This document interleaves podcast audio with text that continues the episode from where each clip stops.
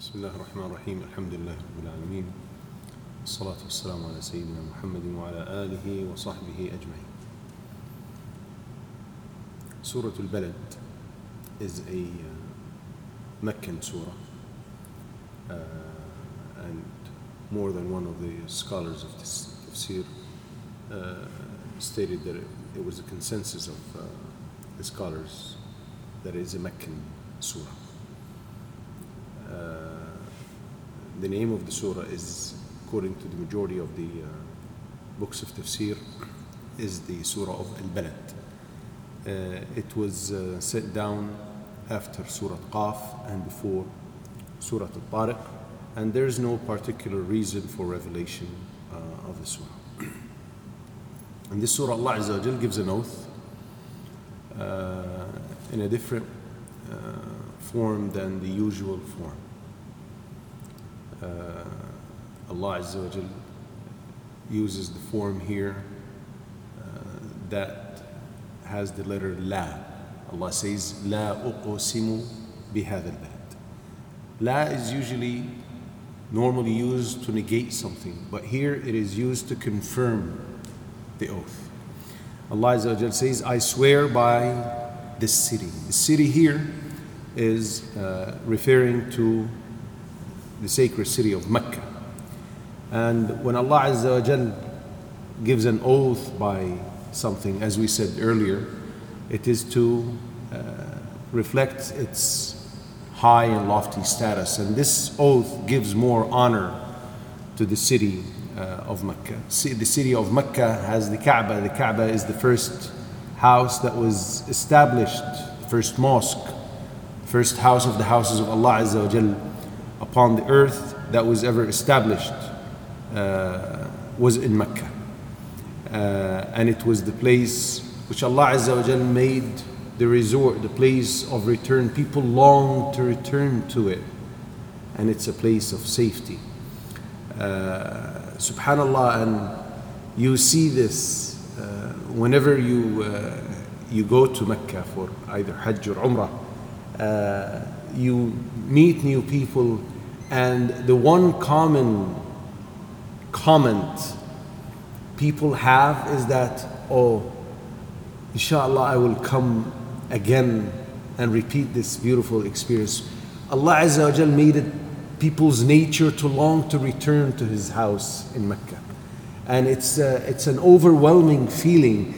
You see that almost everybody who goes for the first time, and I've seen people who repeatedly uh, visited uh, the Kaaba, the first time or at the first moment They, they enter the, the, the Haram and they their eyes land on the Kaaba. They cry without any control, and they can't justify why they do that. I used to think this uh, was, you know, an exaggeration. So the first time I went to Hajj, and I was, of course, in the state of Ihram, going in to perform Umrah. As soon as I reached in close enough so I can see it, because you know it's congested during the season of Hajj, the first second my uh, my eyes landed on the Kaaba, tears started coming out. I don't know why. So it's just, subhanallah, Allah Azza wa Jal instilled this love in the hearts of the believers to this uh, sacred place. It's a place that Allah Azza wa Jal made sacred, made it uh, impermissible for them to do any transgression, any fighting, any hunting. It's sacred and it's safe even for animals, even for plants. Uh, and one very uh, beautiful note which one of the scholars made, he said, SubhanAllah, Allah Azza wa Jal chose Mecca for the place to establish the Kaaba, though it's a place in the middle of a desert, surrounded by rocky mountains. It's all rocky. The area is all, there is no attraction. It's not an attractive place, as opposed to placing it in a place where there are greenery, rivers, mountains uh, with flowers, whatever, right? Something that's attractive, naturally attractive to the heart, right? And he said, perhaps the purpose for that is that when people go and long to return, they would have only one objective and one motive to make them come back, which is for the sake of Allah. Not for the sake of nice scenery, mashallah. We enjoy the river there. No, no, no. It's a place that has nothing in it that is attractive, except that it is the house of Allah. وَأَنْتَ حِلٌّ بِهَذَا الْبَلَدِ وَأَنْتَ and you, addressing Muhammad sallallahu alaihi wasallam, and you are hil. Hil uh, was given different uh, interpretations by scholars. The translation suggests one of them, which is uh, you are free of all restrictions in this city.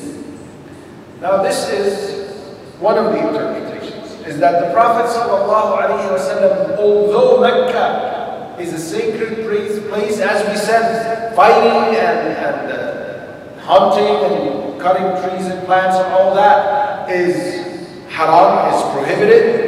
Yet it was made lawful for the Prophet ﷺ to go and conquer Mecca, which at face value is violating the sanctity of Mecca. But Allah Azza wa Jal made it lawful for him, and the Prophet ﷺ said, it was made lawful for me for a set number of hours, a portion of the day only, right? And if you notice, this is a Meccan surah. This was way before the migration to Medina. So in it is glad tidings for the Prophet ﷺ and the believers who were oppressed. This was revealed during the time of oppression. The, the companions were prosecuted. The Prophet ﷺ was threatened. He was harmed. He was choked. They attempted to kill him. Right? And yet in the midst of all of this, Allah gives him this good news. That it will become lawful for you to fight them, and you will enter it and fight them and take it. And it's a threat to the Meccans, to the Quraysh, that don't go on and continue to deny and belie and reject the message, because your time is coming. Now this is one of the interpretations, right? Another interpretation for the word hil is while you are resident, staying, positioned in Mecca. Now, why would Allah Azza wa Jal mention his residence in Mecca? Now, the, the honor of something is derived from the person. The honor of a place is derived from or increases in its honor depending on who's its resident. So when Muhammad sallallahu alayhi wa sallam is a resident of a place, it becomes more honorable and more glorified in, in Islam. Uh, and by, by swearing or giving an oath by Mecca while Muhammad sallallahu alayhi wa sallam is in it, you see the sanctity of Mecca was not something that was established when, when Muhammad ﷺ was commissioned uh, to call people for Islam or for the, the path of, to the path of Allah. No, it was sacred before. And the Quraysh knew that. And this is why this is why they used to play around with the sacred months, right? So they won't fight during these sacred months. They knew that it was sacred, and the sanctity of Mecca for them was there. So when Allah Azza wa Jal swears by this place and mentions the residence of Muhammad sallallahu alayhi wa sallam in it, and them knowing this fact that it's a sacred place, and yet attempt to kill him, torture his followers, which means they're transgressing, they're breaching the sanctity of the city, right? Which makes their position uh, look more awful than uh, and normally people would look at it. Because when you say, okay, he's, he's oppressing X or Y people, right? But when you add to it that he is a, he's oppressing them in a place he knows he shouldn't be doing it, or in a way he's convinced he shouldn't be doing it, then his transgression and oppression appears or is exposed to people to be uglier than uh, what he tries to conceal it from appearing to be. Now, Allah Azza wa Jal continues to say, وَوَالِدٍ وَمَا وَلَدٍ. And I swear, that is, and I swear by the father and that which was born. Now again, al-walid, walid and walad uh, was given different interpretations. Some said that the walid is Adam, alayhi salam, and that which was born is all his offspring. Others said it was, it refers, the walid refers to Ibrahim, alayhi salatu wasalam, because it was him who built the uh, the Kaaba.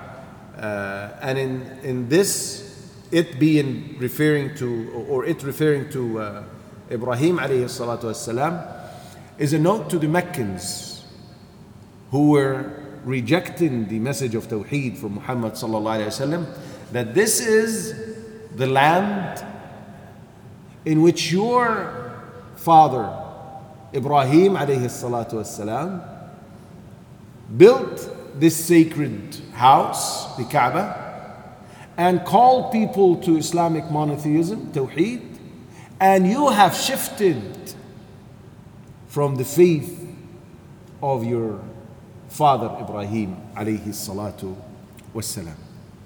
And it was also said, and according to uh, Imam al-Tabari, this is the predominant opinion, that walid is indefinite. So it's not referring to a particular person. It's rather referring to anyone who can get children. And ma walad is referring to uh, all children that are begotten. Uh, and this general definition of walid and walad uh, is given in... Uh, reference to the uh, nature of uh, human beings and uh, its dependence of uh, production, one generation after the other, which is the only means of its uh, existence and continuing to exist uh, on earth, and it's uh, introducing or paving the way to speak about Uh, man and the nature of his life uh, and his life cycle. And it is also a, a sign of the ability and greatness of Allah Azza wa Jalla. You know, what is, how is mankind produced? Right?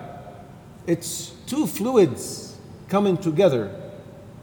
Two fluids that There, there are no bones, there's no flesh, no nothing, right?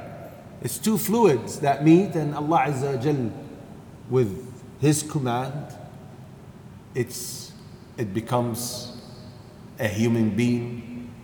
It results in a human being that has all these miraculous aspects in His creation, right?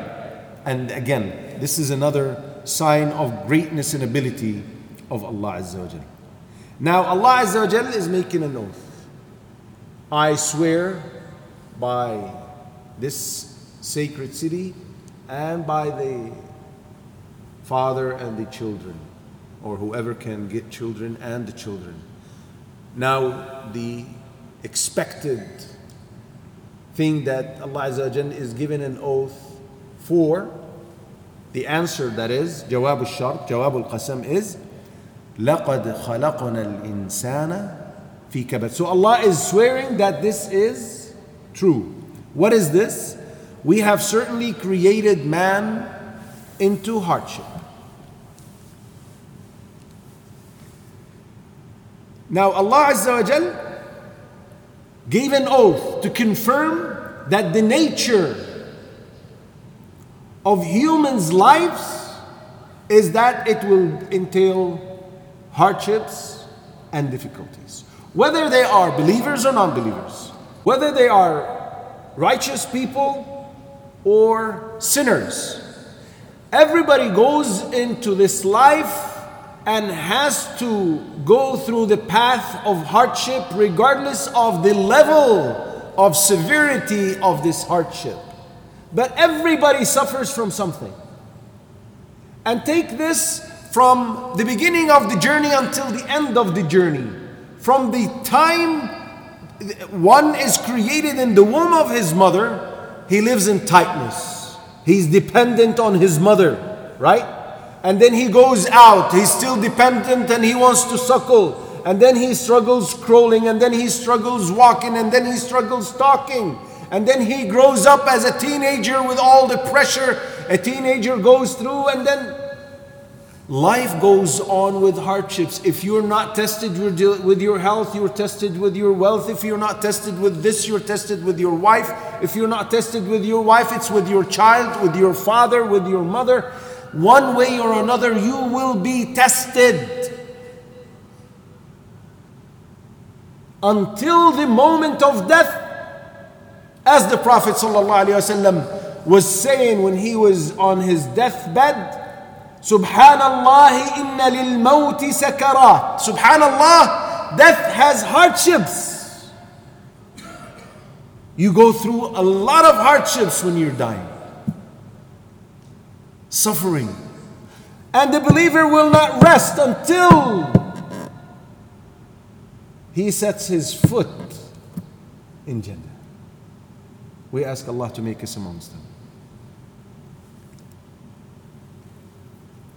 The difference between people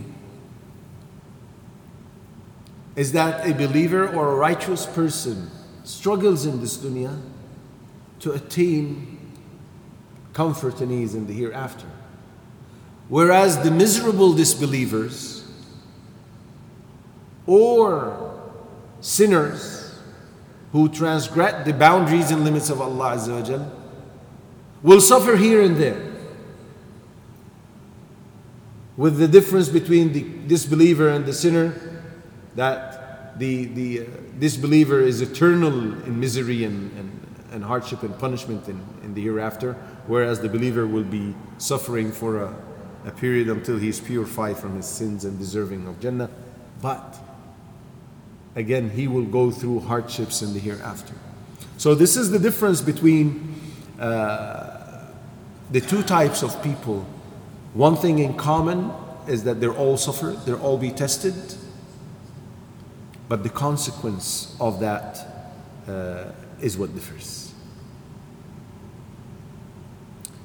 Now, and this is a lesson to the first believers who were addressed initially with the Quran, and to us, the followers of this great faith, is that you are, you'll be tested just like the other, the others are being tested, right? So you're equal in, in this aspect or in this regard.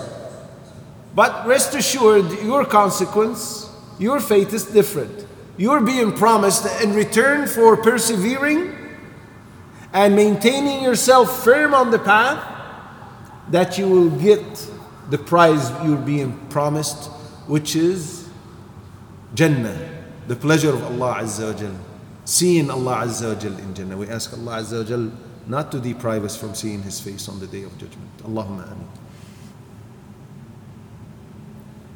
Another thing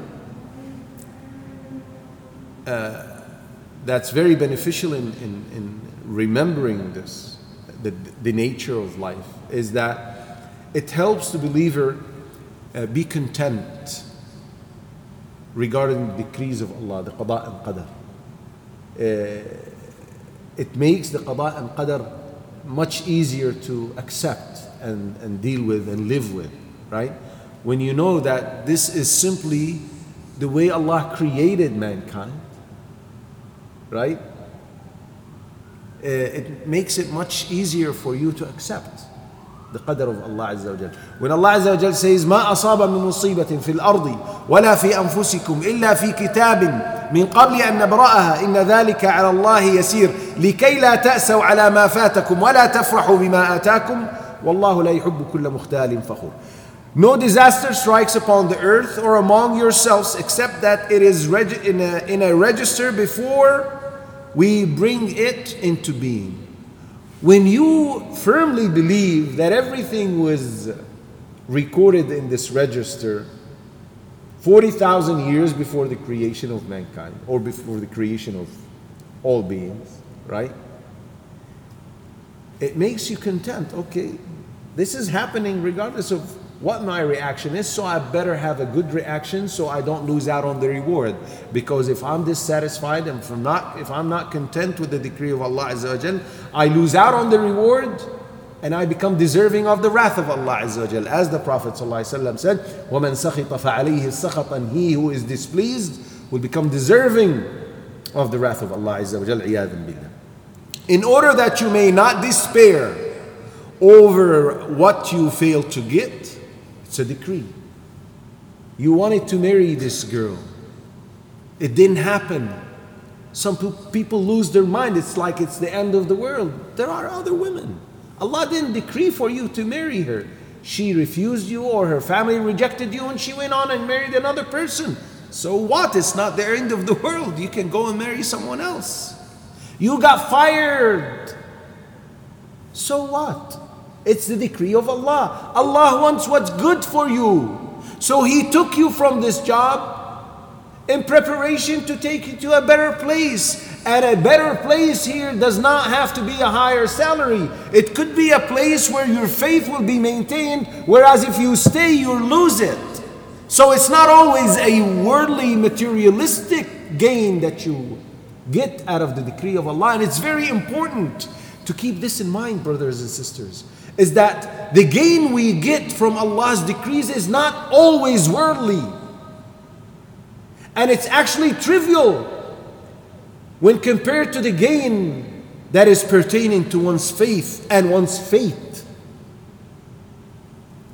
So in order that you may not despair over what you fail to get, nor rejoice over what you what has been given to you. Right? It's decreed.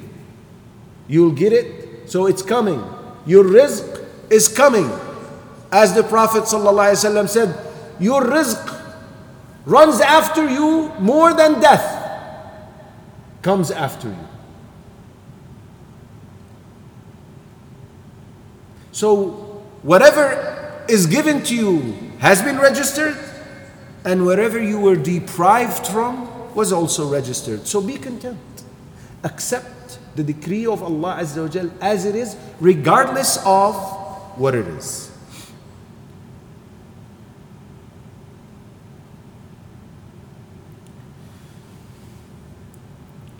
Then Allah Azza wa Jal, Allah Azza wa Jal goes on to say, أَيَحْسَبُ أَن لَن يَقْدِرَ عَلَيْهِ أَحَدٌ. Does he think, mankind, does he think that never will anyone overcome him? Does he think that this human being, whose life, who the nature of his life is all hardship and tests, does he think that he would reach a level of strength or power or authority with which no one can overcome him? He becomes untouchable to the extent, as in the case of Fir'aun, أَنَا رَبُّكُمُ الْأَعْلَى, I am your Lord, the Most High.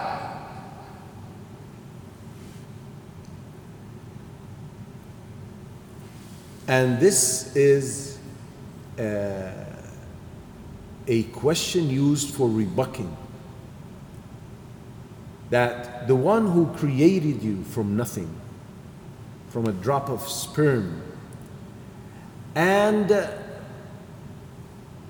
cared for you and provided for you until you attain this power or this strength, is able to overcome you. Allah can overcome us with many things and in different ways. One of the ways is death. Another simpler form is illnesses. Haven't you seen athletes, bodybuilders, boxers, martial art experts, masters, senseis, right? They grow old, or they get a disease, or they get paralyzed, or whatever. They get a, a, a kick or a, a punch or something that makes them lose their control over their senses or become totally paralyzed and totally dependent on someone even to take them to the bathroom. So this is one of the ways Allah overcomes mankind. Hunger is a way of overcoming. Lack of sleep. Many people cannot go to sleep and take sleeping pills. Many people become deceived when they reach a certain uh, level of, of uh, strength, physical strength or power or authority or wealth. And uh, they go into the deception of, I am it. No one can overcome me, right? And Allah Azza wa Jal, Uh, and they start acting like this, and they try they start transgressing and oppressing others, just like the Quraysh saw that they were so powerful that they had the right to set their hands free in torturing and prosecu- uh, persecuting the, the followers of Muhammad sallallahu alaihi wasallam, right? Allah Azza wa Jal says in the Quran, uh, أَوَلَمْ يَرَوْا أَنَّ اللَّهَ الَّذِي خَلَقَهُمْ هو أشد منهم قوة. Did they not consider that Allah who created them? Again, Allah has reminded them that they're creatures, they were created by Allah, and that the one who has created them was greater than them in strength. Mankind has this tendency to become heedless of the source of his wealth, health, power, status, position, right?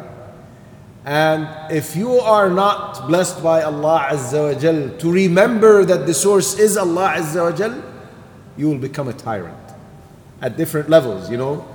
Tyrants have different, they have a, different scales, right?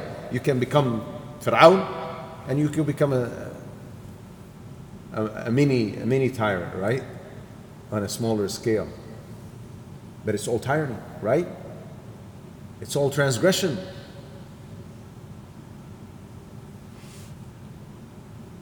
يَقُولُ أَهْلَكْتُ مَالًا لُبَدًا.